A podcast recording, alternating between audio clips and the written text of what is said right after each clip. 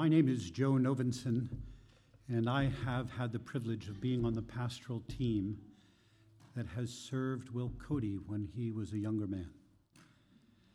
So to be invited here now is a high and holy privilege. I bring you greetings from Lookout Mountain Presbyterian Church, where Will once attended. And I say thank you to you, Will, for letting me be here, to the elders of this church, and to the presbytery for allowing me to be a part of this. Because of our time together, I'm going to speak to you from only one verse. And I want to be as clear as I can while being as expeditious as I can. Before I even read the verse, and I'm going to guess, would we be behind me? There it is. I want you to know something about what you're looking at.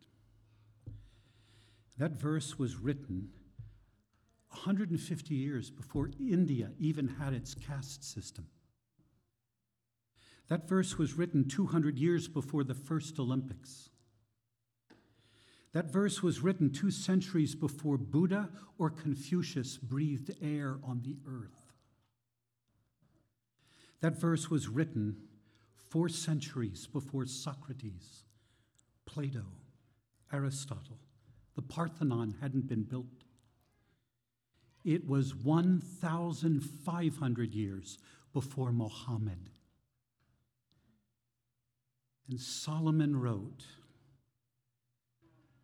the fruit of the righteous is a tree of life. And he who captures or or wins souls is wise. I'm going to make just three points after I pray. To Will Cody, you must not forget who you are. You have a much more remarkable and stunning identity than you think you do. It has a much more miraculous cause than you may think it does. And it produces stunning behavior. But it's not only of will, it's true of every one of you who are believers in Jesus Christ. Your identity, its cause, and your behavior are likely far more stunning than you've ever realized. And you must not forget. Let's pray and we'll dig in. In minutes now, Lord, we ask you would do much. That you would write eternal truth upon our hearts and minds, but especially upon wills. Come, speak, Lord. Help every one of your servants listen. In Jesus' name, amen. His name is Albert McMakin. He came into an introduction class in the church I served before serving at Lookout Mountain Press. He was in his 70s when he arrived, and he sat down in the back of the class. And as my custom, I asked everyone in the class to begin to introduce themselves with some unique tale about them. And he said, I'm the Fuller Brush man who took Dr. Billy Graham to the crusade where he was led to Christ. Inside, I'm thinking, no, you're not. and when the class was over, I went straight to his daughter and his granddaughter and said, Your father, your friend? They went, Yeah, he is. I was about to become the pastor of a man who is arguably one of the most significant tools God has ever used in church history. The impact this man had on my life is difficult for me to measure, but to move to my point, he began to suffer with dementia. And I remember visiting him the day that he forgot who I was. But what was worse, he forgot who his family was. And forgive me, this is selfish, but it's true. What was the most heartbreaking was when he forgot who he was. Because then he was in the room, but he wasn't in the room. And the church I served, and this pastor, and frankly, the church of Christ, was the poor because he would soon be in heaven. Why do I say that? I'd like to suggest to you that what Solomon just said is that you, Will Cody, and all of you who are Christians have an even more stunning identity. Listen carefully to what the scripture says, lest you forget who you are, or maybe you've never realized. It says, The fruit of the righteous is a tree of life. Listen, he's playing with words. The fruit is the tree. The fruit's not an apple, not a pomegranate, it's not a bushel of fruit, it's not a cartload, it's not the whole harvest. The fruit is the tree, and the tree to end all trees, or the tree to begin all trees. This is the tree in downtown Eden. This is the one of which Moses wrote in the middle of the garden were the tree of life and the tree of the knowledge of good and evil. This is the tree that, if ingested pre fall, do you understand? that beauty that would have been so breathtaking, love that would have been so profound, joy that would have been so deep, nobility that would have been so robust, so rich, would have never ended. That's the tree of life. And he just said, there happen to be some people who are actually worthy to be compared to the tree of life. This is incredible. Oh, we tend to think, oh, yeah, well, I, I understand downtown Eden. No, no, we don't. Because you see, you can't imagine perfection because you've never been near it. That's why when the Bible speaks about the restoration of the new heaven and the new earth, it breaks into poetry and says things like this. In Isaiah 55 12, mountains will break into song and trees will clap their hands. Isaiah 11, the wolf will lie down with the lamb, the leopard with the goat, the calf with the lion, the yearling together. Little child will lead them, and an infant will play near the hole of a cobra. I don't fully know what all of that means, except I'll tell you this outside these doors and windows, what you're looking at is nothing compared to what's coming. What does trees clapping mean? Or mountains singing? at least this what is yet to come and what was then was breathtaking. And he just said, There are beings who can be compared to the tree of life. But it gets more stunning. If you go to after sin hit, the scripture reads Genesis 3:23.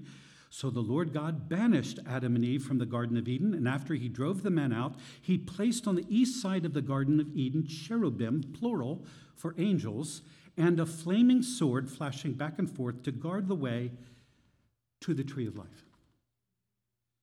Now, some scholars think, since it's plural angels, that every one of them had a sword. Others, since the sword is single, say that it took multiple angels to hold up the sword. Whichever it means, at least Moses is saying this You couldn't get near that tree without going toe to toe with Gabriel, Michael, and a legion of angels.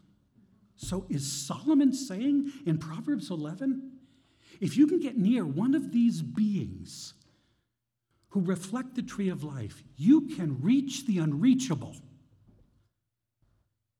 You can touch the otherwise untouchable, hear the otherwise unhearable. You can be where you could no other way be. In fact, you'd have to face angel war to get near to that kind of being. Oh, my stars. What a stunning identity. But it gets even more remarkable when you go to the end of the Bible. There, it states this remarkable thing that at the end, the curse would stop. Listen. On each side of the river stood the tree of life, bearing 12 crops of fruit, yielding its fruit every month. And the leaves of the tree are for the healing of the nations. No longer will there be any curse. Now, granted, Solomon didn't write that verse. And this came written after him. But the one who moved Solomon to write that verse knew this. And is he now saying, if you can get near one of these beings who reflect the tree of life, the curse reverses? That just the leaves, may I push it, a conversation with Will. Just a little time with a Christian. And it's as if the death that took all kinds of proportionate impact would begin to be quieted. You understand, don't you? That when the fall hit, it wasn't just physical death, it was social death, familial death, identity death, relational death. Death went in every single direction. And that these beings who have this identity could actually bring this kind of good. That's stunning. But what's the cause? I can't do that. Are you kidding? I wake up at 2 a.m. and eat Doritos and drink RC Cola. That's, you know, this is not possible. What are you kidding? What's the cause of this? Listen, the fruit of the righteous. All right, so this thing called righteous is going to be the fruit which causes the tree of life. Well, what is righteous or righteousness? Now let's be careful. We can't import Paul here. This is Solomon probably writing. So, what would he have understood as righteousness? Well, I can tell you explicitly without any fear of overstatement. Because you realize that as a king of Israel, every king was required to write a hand copy of the first five books of this Bible. You know that, didn't you? Listen to Deuteronomy 17 18. When the king takes the throne of his kingdom, he is to write for himself on a scroll a copy of this law. It is to be with him, and he is to read it all the days of his life. So Solomon would have written these words, Deuteronomy 6:24. The Lord commanded us to obey all these decrees so that we might always be kept alive, as is the case today. And if we are careful to obey all this law before the Lord our God, as he commanded us, listen, that will be our righteousness. There it is. There's the definition. Let me slow it down. If we are careful, nobody does this by mistake. You won't wake up, oh, I was righteous. Did you see that? if we are careful to obey, not study, not talk about, not write books on and blog about, not debate over, obey.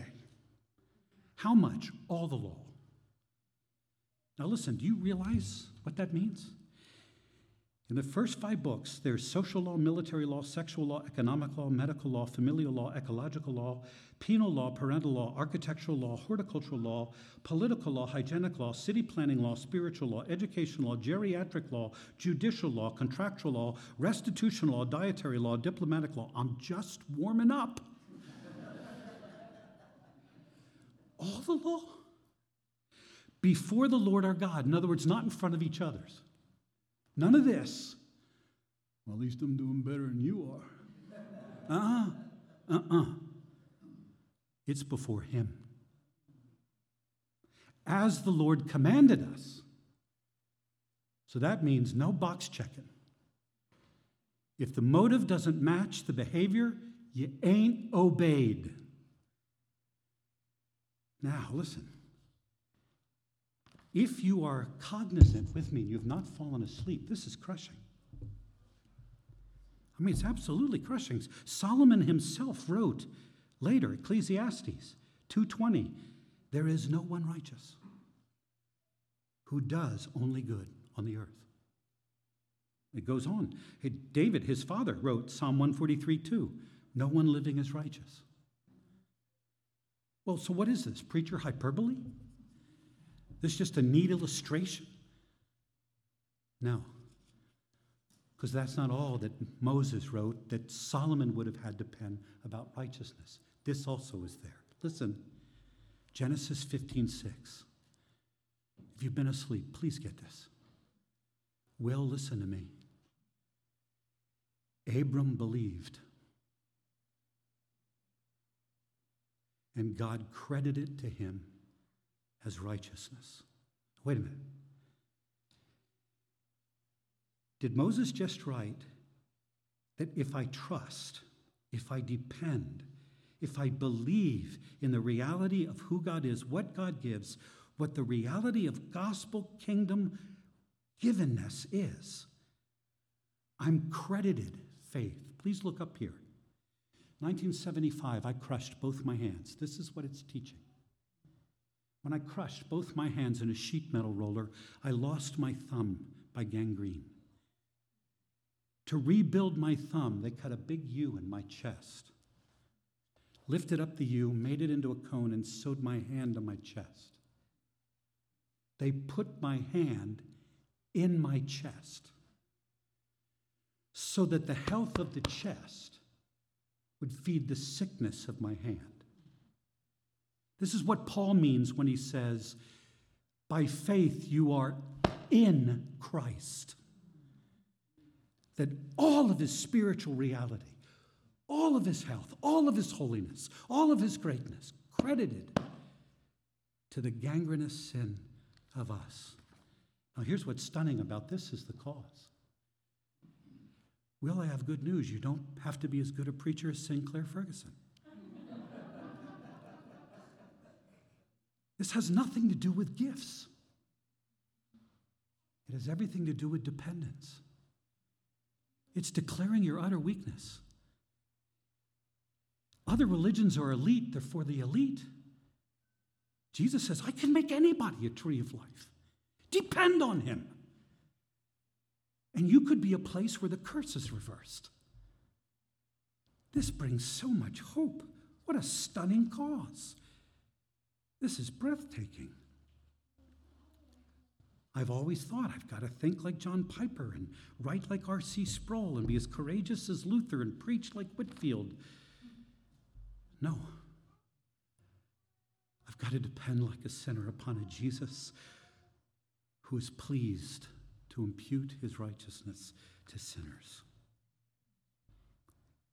Then finally, not only do you have a stunning identity, you mustn't forget, and a stunning cause. I ask you, will you depend? Will you, will you break the illusion of your strength and start living out of the weakness of dependence on Jesus? Stunning cause, finally, stunning behavior. The fruit of the righteous is a tree of life. And then it says that the ones who are wise capture souls. What does that mean? I frankly would respectfully prefer the word win. I know why the ESV used capture, it's a military term. And you say to Westerners the word win, except in a church like this that has people who serve in the military. Most people think game wasn't part of the Israeli culture. It's a military term. It meant you fight. So let me give you the Joe Novenson authorized translation. the fruit of the righteous is a tree of life. And that person will fight for the souls of other people. And that that's wise. Notice it says plural souls. There will finally be people on the earth who will look below the skin of others and realize that humans have a dimension to them deeper than their DNA. And they will go to war. They'll pay the price to fight for and seek to win for the well being of believing and unbelieving alike. They'll take enemy fire, they'll take friendly fire. And dare I say it, if you become a normal Christian, you will. You will take friendly fire because you'll make other Christians nervous as life begins to emanate from you. I'm at 15 minutes, so I have to close. I tell you this true story. This comes from one of my favorite little books. You can get it in Amazon. It's called Small Miracles, published in 1997. It was so popular that the four authors, or three authors, had published it. Then had published volume two, volume three, volume four. They're all the children of Holocaust survivors. And they all talk about providence, but as far as I know, they don't realize that's what they're talking about. The stories will take your breath away. Here's the one that I tell you, and I hope it will pull it all together. Remember, this is true. This is not preacher hyperbole. A 50 plus year old worker is going home in the winter. He walks this path day in, day out. The sun is set, it's cold. He's making his way through a park as he always does, carrying his lunch pail. It's time to go home. While he's making his way through the park in the complete dark, he hears to his right in a bush the sound muffled of a woman being accosted. He can hear her. And he stops, and all this, he says, happened in seconds, but I slow it down. And he thought, I, I got to help her. I can't help her. Look at me. I'm over 50. I'm out of shape. I'll die. She'll die. I got to go get help. I go get help. She could die before I get back. I got to help her. He parts the bushes, and there is a man on top of a woman. He jumps on the back of the man. As far as the woman's concerned, since they're all in the dark, she thinks it's another attacker. But the man who is doing the attacking is terrified, throws the guy off his back, and runs into the darkness. The woman's now got nobody on top of her and starts backing away, screaming, saying, Get away from me! Get away from me! And the factory worker said, Lady, lady, it's all right. You're okay. You're all right. I'm not going to hurt you. I came to help you. And these are her next words Daddy, is that you? He had just saved his daughter from being accosted. Here's why I told you that. When you become realizing that this is the kind of person you are, tree of life, It'll make you jump into the bush. You'll go where other people won't go. You'll stop measuring by whether or not you're able, but whether or not He is. And you may actually hear words not unlike hers. Listen to me. Father, is this you? And you'll be able, Will Cody, to tell students and you, Christians, can tell others. You bet it is. It ain't me. He's helped to make me a tree of life. Let's pray. Do this, Father, for your servant Will. Help him not forget who he is. Help none of us Oh God, help us jump in the bush. We pray for this in Jesus' name. Amen.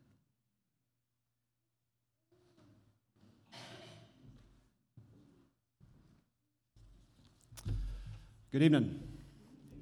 My name is Ben Griffith. I'm one of the pastors at Cornerstone Presbyterian Church in Franklin, Tennessee, and I'm also one of the chairmen of the Nashville uh, Campus Ministry uh, campus ministry uh, committees. So I'm one of the chairmen on that, and, and I just love getting to follow up Joe Novenson. Uh, but it's an, it's an honor to be here, a treat uh, to get to participate in this service with you and with Will. Um, I am one of the members of, like I said, our Nashville uh, RUF committee. There's about, there's about 12 of us. Only two of us could make it uh, tonight, but we have been uh, commissioned uh, to represent the presbytery, and I'm part of the commission here to ordain Will Cody to gospel ministry. Um, this is a long road that he's been on, that some of you have walked with him. Um, it's a long story. Uh, it's a story that begins um, before he was even born. It's a story uh, that continues when he, when he heard the call of Jesus' grace for the first time and responded by faith. It's a story that continues to that moment when he, when he discerned in his heart God's call um, to ministry. Uh, that story continues on to seminary. Uh, it continues on to discerning uh, a call towards RUF and through the trials of the ordination process. And we do not, we do not, call, we do not call it trials for nothing.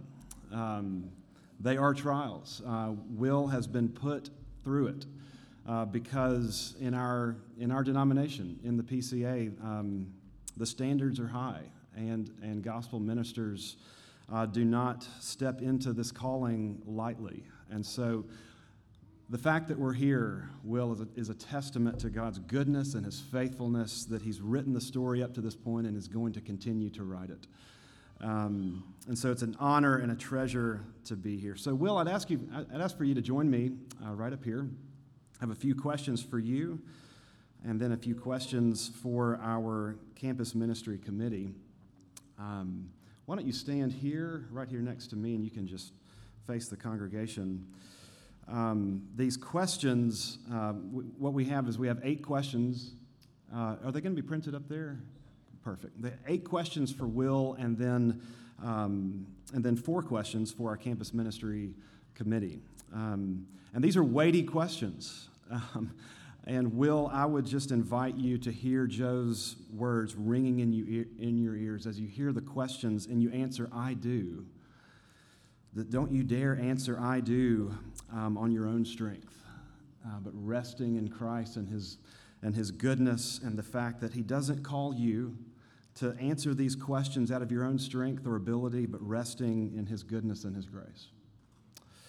And so, um, the questions for ordination. Before I say this, um, just a reminder this is how our Book of Church Order defines what ordination is. It says ordination is the authoritative admission of one who has been duly called to an office in the church of God.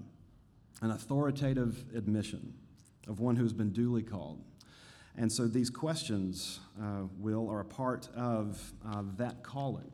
Um, so I'm going to ask you eight questions, and if you would, answer in uh, with I do. So, Will, do you first of all believe the scriptures of the Old and New Testaments as originally given to be the inerrant Word of God, the only infallible rule of faith and practice? Do you? I do. Do you sincerely receive and adopt the confession of faith and the catechisms of this church as containing the system of doctrine taught in the Holy Scriptures?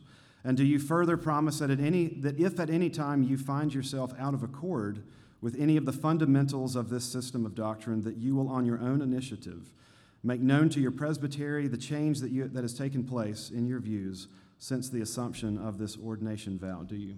I do. Do you approve of the form of government and discipline of the Presbyterian Church in America in conformity with the general principles of biblical polity? Do you? I do. Do you promise subjection to your brethren in the Lord? Do you? Have you been induced, as far as you know your own heart, to seek the office of the holy ministry from love to God and a sincere desire to promote His glory in the gospel of His Son? Have you? I have. And do you promise to be zealous and faithful in maintaining the truths of the gospel and the purity and peace of the church, whatever perse- persecution or opposition may arise unto you on that account? Do you? I do. Two more. Two more. We're almost there. Do you engage to be faithful and diligent in the exercise of all your duties as a Christian and a minister of the gospel, whether personal or relational, private or public, and to endeavor by the grace of God to adorn the profession of the gospel in your manner of life, and to walk with exemplary piety before the flock of which God shall make you overseer? Do you? And lastly, are you now willing to take the charge as a campus minister of Reformed University Ministries at Austin Peay University, agreeable to your declaration when accepting the call of Nashville Presbytery? And do you, relying upon God for strength, promise to discharge it or to it the duties of a pastor? Do you? I do. Amen. Jim Smith, I'd invite you to come up here and to stand and we're just going to lean into the awkwardness here as a part of the committee. I'm going to be answering the questions that I'm posing to us. And so um, we're just going to lean into that. Uh, four questions for the Campus Ministry Committee. Our, our committee um, uh, knows that, that we are here tonight and that we're answering on, on their behalf and that they uh, make these vows with us. Um, so, these questions addressed to the Nashville Presbytery uh, Committee of RUF Do you, the Campus Ministry Committee of Nashville Presbytery, continue to profess your readiness to receive Will Cody, whom you have called to be campus minister of Austin Peay State University? Do we? We do.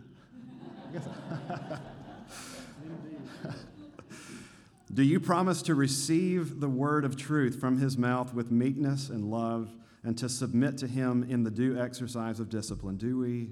We do.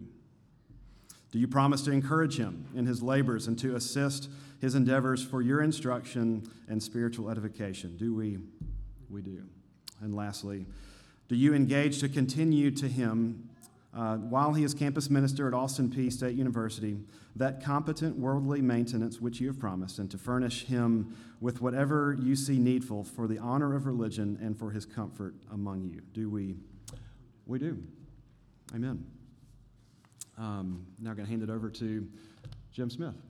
Thank you. Um, for the laying on, on of hands and prayer for Will, um, would any teaching elder ruling elder in the PCA come up here with us, would you?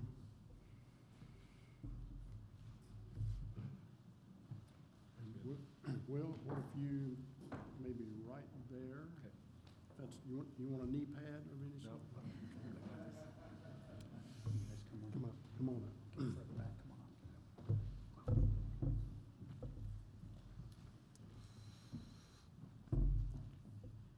Jim? Okay. You keep pointing people out, so, okay.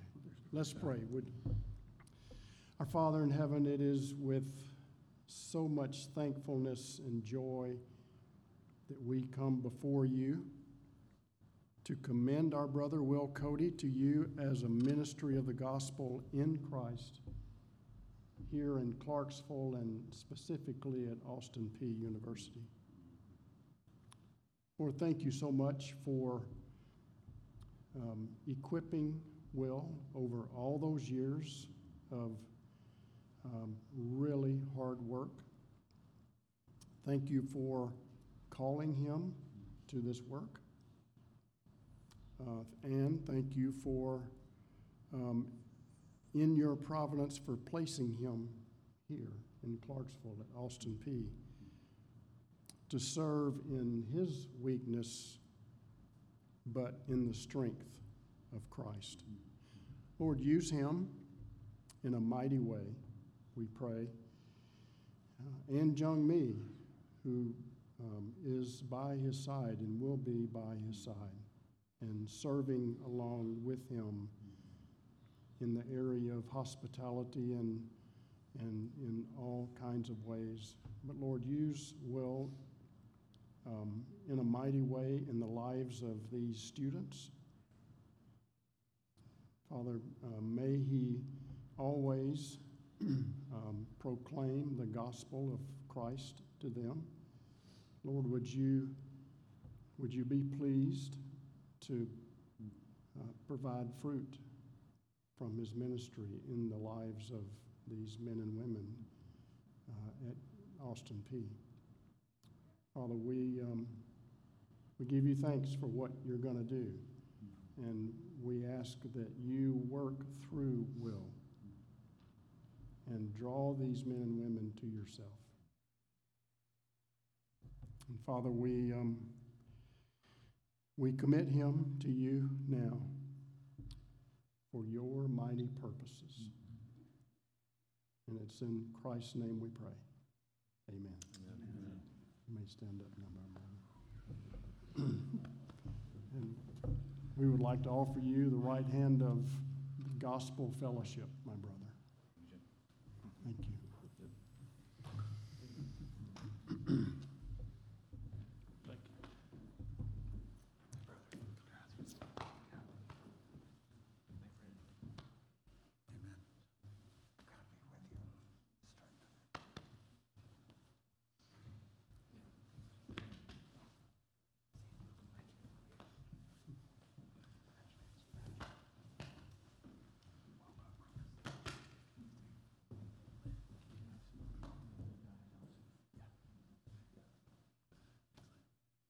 Uh, before you go, we have one more thing here. So now I pronounce and declare that Will Cody has been regularly elected, ordained, and installed as campus minister of Austin Peay University, agreeable to the Word of God and according to the Constitution of the Presbyterian Church in America, and that as such, he is entitled to all support, encouragement, honor, and obedience in the Lord. In the name of the Father, and of the Son, and of the Holy Spirit. Amen.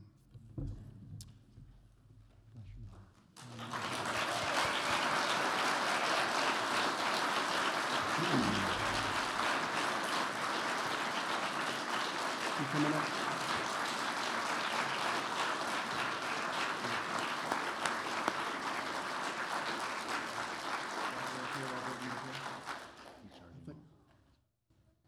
He's charging.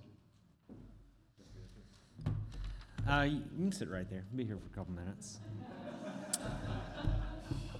So this is fun because I get to preach a sh- little short sermon. It's only gonna, it's about 45 minutes. Um, just to Will, and y'all get to watch. So uh, get your iPhones out, figure out how you're to spend your time. We're to have a little moment here in front of y'all. Um, no, it's my job to give the charge to Will, and um, I want to read from Matthew 11, uh, where Jesus says some simple words that are maybe familiar to a lot of us. Uh, sorry, I'm sorry, I hadn't introduced myself. My name is Britton Wood.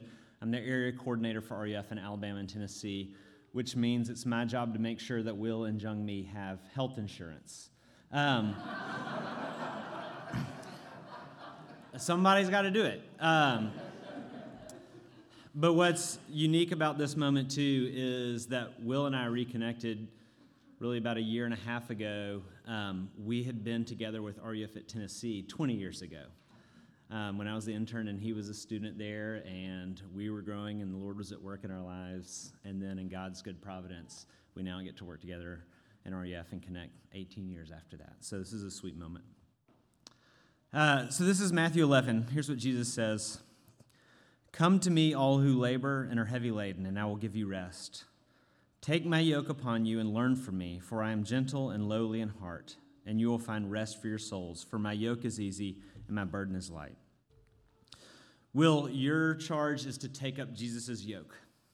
Uh, when we read these verses, we usually like the sweet moments. We're like, oh, yes, the rest. That sounds awesome. And we forget Jesus has given his followers work to do here.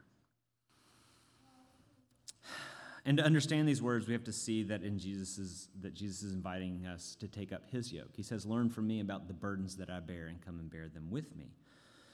And part of what he's telling us is that rest is not about inactivity. Rest is about finding purpose. So it's not an, this, these verses are not an invitation to stop working. It's an invitation to work for different reasons.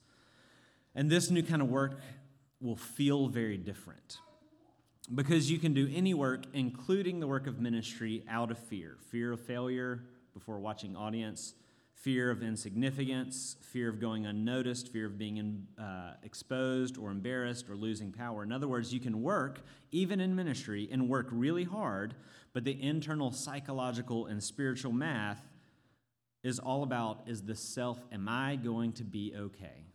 And do they acknowledge me? And do I have power? And if, if you live and work under that constant anxious calculation, you'll produce a ministry of anxiety and pragmatism. You'll be anxious because your work is always going to feel like performance.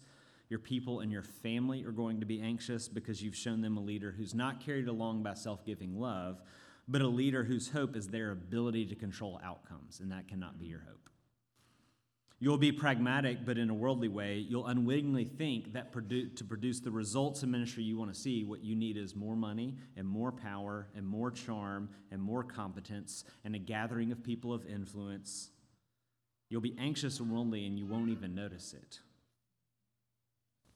And suffering is, will be the great threat that you try to avoid. You'll try to minimize risk of personal suffering, and that'll be the thing that you aim for. And so, the never ending chore of trying to minimize fear, that'll be a weight, that's too heavy and it grinds down your humanity over time. This is the yoke that Jesus offers you instead. It's still work. You'll still be performing the same actions outwardly. You'll be pre- preaching and teaching and counseling and comforting and hospitality and leading. The work is the same, but who you are is a different person because he calls you to the work of love. And this is the thing about the work of love is it's very hard to feel like you're doing the work of love because when you're in the midst of the work of love, you've forgotten about yourself because you're fixated on those you serve. And that's the freedom and the lightness of the labor. That's what easy and light means. Easy and light doesn't refer to there's not going to be any objective cost. In fact, the, worst, the work will be very costly. In fact, if you take upon the yoke of Jesus, the work that he calls you to will cost you more, but it will feel lighter. Because love makes the sacrifice feel like it's worth it. Love makes suffering feel like it's worth it. So the yoke that he gives you is the yoke of love.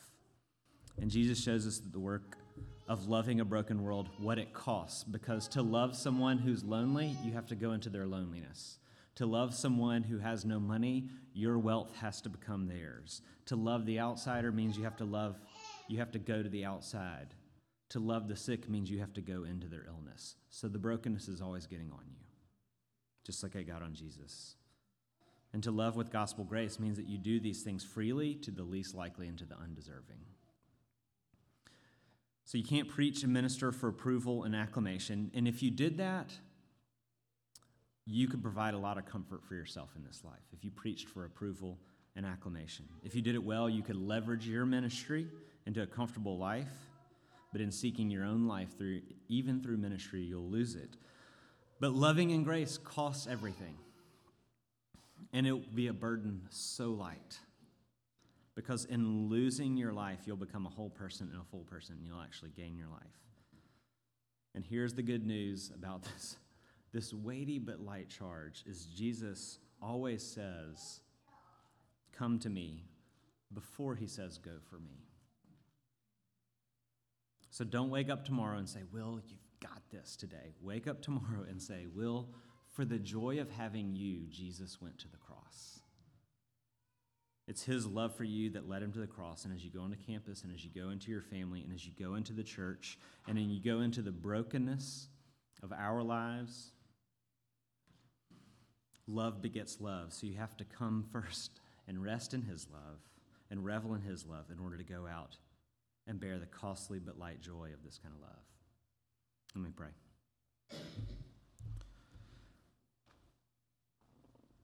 Lord, may we'll never know a day in which the cross of Jesus does not sit at the center of his heart and imagination.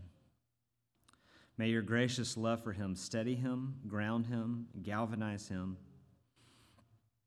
galvanize Jung Mi for the yoke for which they are to bear. Free him from the heavy burden of self absorption. Free him to the, to the delightful task of embodying your love into the world around him. May he find delight in the light and momentary affliction of the sacrifice of ministry. Though the cost is high, the joy is higher. In your name we pray. Amen. We're giving a charge to the men that are called to care for Will and Jung Mi in a unique way. So we're going to wing it. I mean it. We don't have anything up here right now. Here's what I know I've been in ordained ministry now for 14 years. There are men in here that have been it much longer. Um, this is it, guys. We have to seek the purity and the unity of the church, and we have to seek uh, to treat each other with charity. Actually, one of the things that I do often do in this job is I get the phone calls. Uh, I don't know if y'all know this. People like to sometimes complain about ministers and ministries and churches. And um, I'm the guy in RUF. We have 10 guys that get those phone calls, and I'm one of those 10 guys. There's 10 other area coordinators. Um, guys, y'all have to stand up for Will and the other, and the other campus ministers in our area. And, um, and you have to move toward him with the charity that Jesus moved toward y'all with. Because here's what's going to happen, because it's happened in every, I oversee 18 RUFs. It's happened in almost every one of them, and I've only been in this job for two years. is a freshman is upset about something Will said in freshman Bible study and is confused. And the freshman calls his mom and is like, Mom, Will said something. I don't understand it. It doesn't seem like it's in the Bible. And then the mom calls the pastor and the pastor and says, I don't know what's happening at RUF at Austin Peay. And then the pastor calls me or calls y'all and says, What's going on with Will Cody at Austin Peay? And every pastor in this room has their own story. That's what it looks like in RUF of the way it comes. So here's my charge to y'all M- move toward one another and move towards will and charity.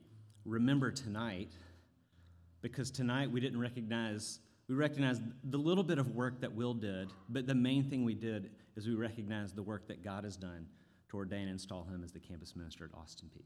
Let me pray. Father, thank you for the men that you've given to care for one another in ministry, that you've actually provided us a brotherhood so that we can not just survive, but even flourish. Pray that we would love you and love one another the way you've loved us. In your name we pray. Amen. here with my wife Jessica. Uh, we met Will and Jungmi almost 10 years ago now in Seoul, Korea, and we're really glad to be here with you. Uh, will you join me in prayer, please? Father, Lord, you are good. Your steadfast love endures forever. We come to you with joy because we can rest in your gracious and everlasting love. You are and will always be faithful to your word and your promises. Thank you for our brother Will and his desire and calling to serve you as a minister of your word. We ask that you continue to bless, strengthen, and sustain Will, Jungmi, John, Mia, and Louise too. Thank you for the salt and light that they are to us and to the students at Austin Peay University. Bless their ministry there. As we prepare to leave and head into another week, let us not find our identity in our achievements, our success or failure, our piety, or anything other than in your Son, our Savior, Jesus Christ, the Word become flesh. Let us rest in your word and your law. It is perfect, it is sure, it is right, it enlightens, and it brings us joy. Father, let all that we do be to your glory. Let the words of our mouths the meditations of our hearts be acceptable in your sight, O Lord, our rock and our Redeemer. We lift these prayers to you in Jesus' holy name. Amen. Raise your eyes and raise your hands and receive this benediction from Numbers chapter 6. The Lord bless you and keep you. The Lord make his face to shine upon you and be gracious to you. The Lord lift up his countenance upon you and give you peace. Amen.